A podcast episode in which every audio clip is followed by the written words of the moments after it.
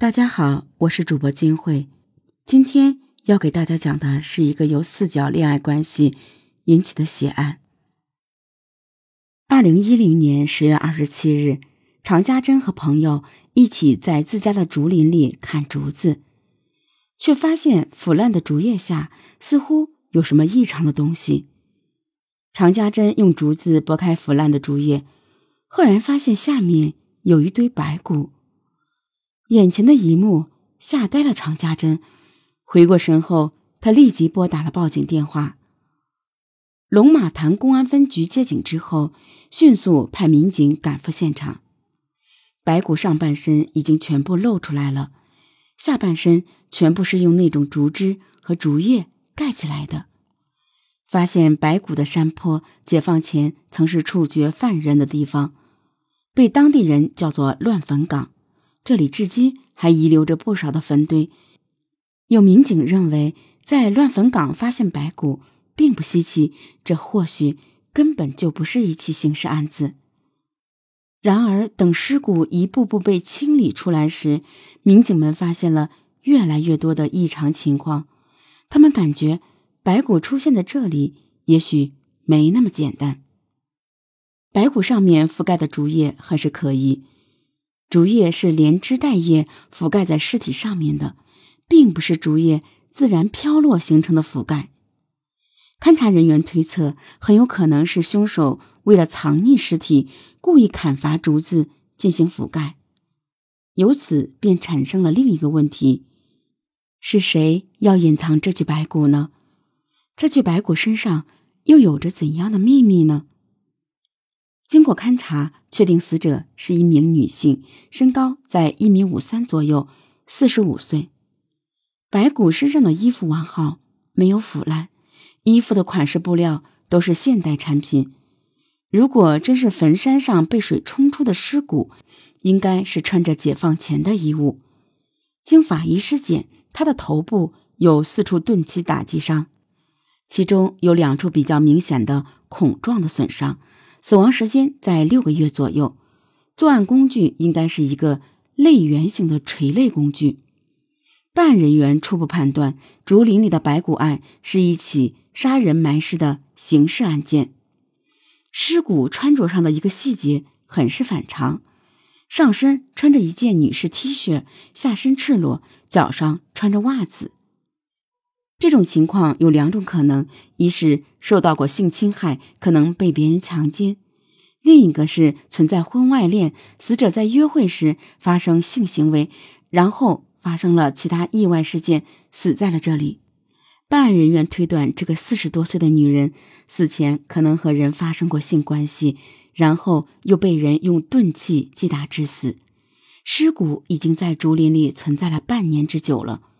竹林的主人在这半年中，难道没有发现什么疑点吗？据竹林主人常家珍说，他已经有一年多的时间没有来过竹林了，这条线索也断了。常家珍全家已经全部搬进了城区居住，除了偶尔来采些竹笋外，平时没人来照看竹林。距离竹林一百多米处，散居着一些农户。但是因为附近有乱坟岗，一般人因为害怕是不会去竹林深处的。可为什么这具白骨会出现在这里呢？有民警提出竹林有可能是抛尸现场，这个观点很快被否定了。发现尸体的地方距大公路有一百多米，作案的过程中无论是抬还是背，都有可能被其他人发现。办案人员对案发附近的地形进行了仔细的勘察，离案发竹林最近的公路有一百五十米远。如果凶案发生在其他地方，再把尸体运到这里掩埋，交通工具就只能停在公路边上，然后再经过一百五十米非常湿滑难行的山路，才能到达案发现场。常人即使不带任何东西，要通过这条路也非常艰难。凶手怎么会抬着尸体走这么远的路呢？如果要抛尸，应该有充分的准备，并且埋得更深。但现场明显是在很匆忙的情况下布置的。经过一系列的分析，这片竹林被初步认定为是案发现场。如果这个判断是正确的，那么嫌疑人在作案的时候很有可能会留下痕迹。警方于是在这片竹林里进行仔细的搜索，希望能够找到更多的线索。果然，他们有了新的发现，在案发地附近，民警发现了半截塑料梳子。如果梳子是受害人的，另外半截应该也在附近，于是扩大了搜索的范围。这一次搜索，办案人员却一无所获，现场有价值的线索实在是太少了。专案组决定留下一部分人继续从事现场勘查，其余的民警展开摸排，以确定受害人的身份。法医对死者有了一个初步的描述：女性。四十五岁左右，经济不太宽裕。办案民警对现场进行走访，对周边的民众进行了走访。办案人员在现场周边地毯式的排查，没有发现四十五岁左右、符合白骨特征的失踪女子。实验室中，法医提取了死者的 DNA，在全国的 DNA 数据库中进行比对，也没有得到想要的结果。女人就不住在这附近，这意味着什么呢？难道是有人带她进入竹林的吗？如果是这样，这个人很有可能就是凶手。办案人员分析，嫌疑人对现场周围非常熟悉，应该是住在周边的人，年龄应该是四十或五十岁以上，这个年龄段的人才有可能和他发生关系。经调查。住在这附近的四十岁以上的男性有几千人，这还不包括半年来曾经租住在这里的流动人口。案发竹林附近住着很多的村民，想到那里曾经发现过恐怖的白骨，大家连在田里干活的时候都提心吊胆。案件呢一时陷入了僵局。办案民警决定再次回到现场进行搜索。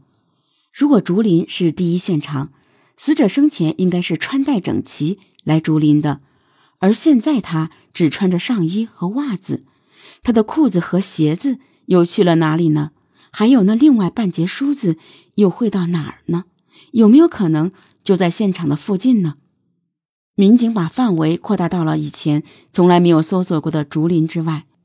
秋季，当地山上的草长了有一米多高。民警一点一点地在草丛中搜索。三天之后，民警在距离白骨十八米之外的一个坟堆边，发现了另外半截梳子。两截梳子相距十几米，而且都掉落在一条小路的旁边。而走这条小路，恰恰可以从白骨掩埋的地方离开竹林。办案民警做出了一个推测：嫌疑人是一边逃跑，一边将物证。丢弃掩藏，警方沿着小路的方向搜寻，可是把方圆一公里的山坡翻了个底儿朝天，也没有任何的收获。在距离尸体二十多米的地方，有一处粪池，毫无头绪的民警猜想，嫌疑人会不会在粪池中藏匿罪证呢？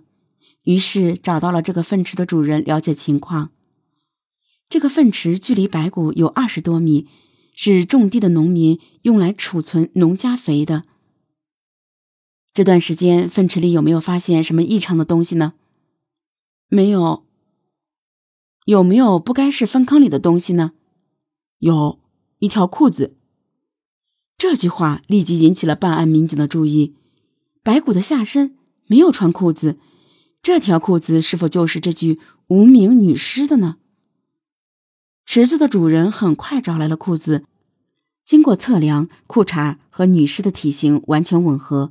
可是，仅仅找到裤子还是无法确定尸源。办案民警决定掏干粪池，看里面还有没有其他的东西。经过一番打捞，池子里捞出了一部白色的女士手机，虽然已经断成了三截，可是手机卡依然还在卡槽里。从手机的损坏程度看，民警推测这部手机很有可能是凶手的。民警迅速带着这部手机来到通讯部门，希望能够调取机主的身份信息，但因为手机卡已经被粪泡了很长时间，内部损坏，导致数据无法恢复。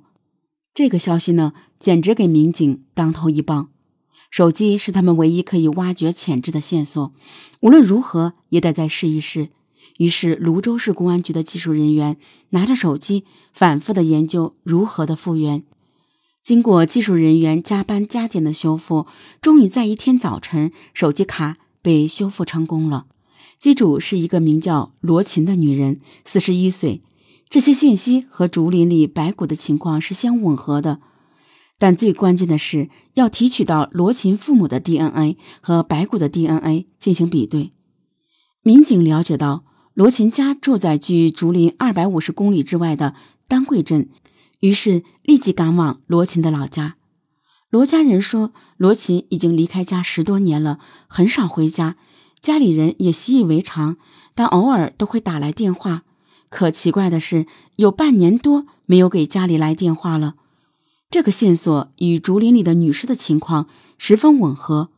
为了进一步证实这个推论，民警提取了罗琴父母的血样，经过比对，确定白骨的身份就是罗琴。罗琴生前是在泸州市的鱼塘镇租房打工，可那个地方离案发现场很远，开车也需三十分钟的路程。